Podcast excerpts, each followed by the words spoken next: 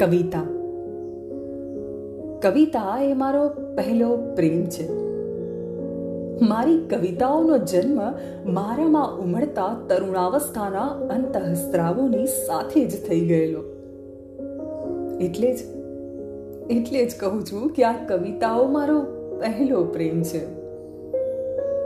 હું લખું છું પ્રેમને મારી કવિતાઓમાં. હું લખું છું પીડાને મારી કવિતાઓમાં. પણ આ પ્રેમ તો પીડાને કવિતા બનાવી દે છે. કારણ કે પ્રેમમાં પીડાનો એ આનંદ છે. જેમ વિરહમાં વિરહમાં આનંદ છે, ઇંતજારનો. પીડાથી ઉદ્ભવેલી કવિતામાં આહ અને વાહ બંને છે. પીડાથી ઉદ્ભવેલી કવિતા કબર પર ઉગી નીકળેલા ફૂલો જેવી છે. ઘોર અંધારી રાતમાં જ તારા સૌથી સુંદર દેખાય છે. પ્રેમમાં મકસદ છે જીવનને જીવવાનો.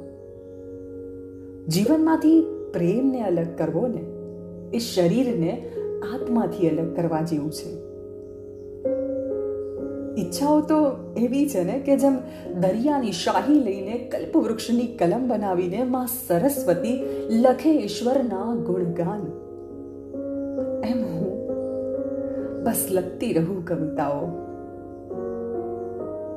મનની અંદર ઉઠતા તોફાન, મધદરિયે સપનાઓના જહાજ ડુબાડી દે છે અને કિનારે પહોંચાડે છે ફક્ત કાટમાળ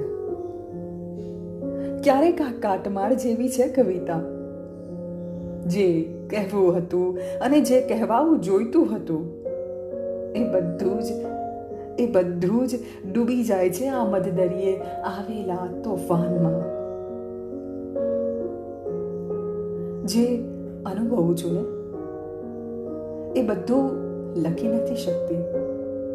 પણ ક્યારેક જે નથી અનુભવ્યું ને, એ પણ લખી શકું છું અને એ જ તો ખાસિયત છે.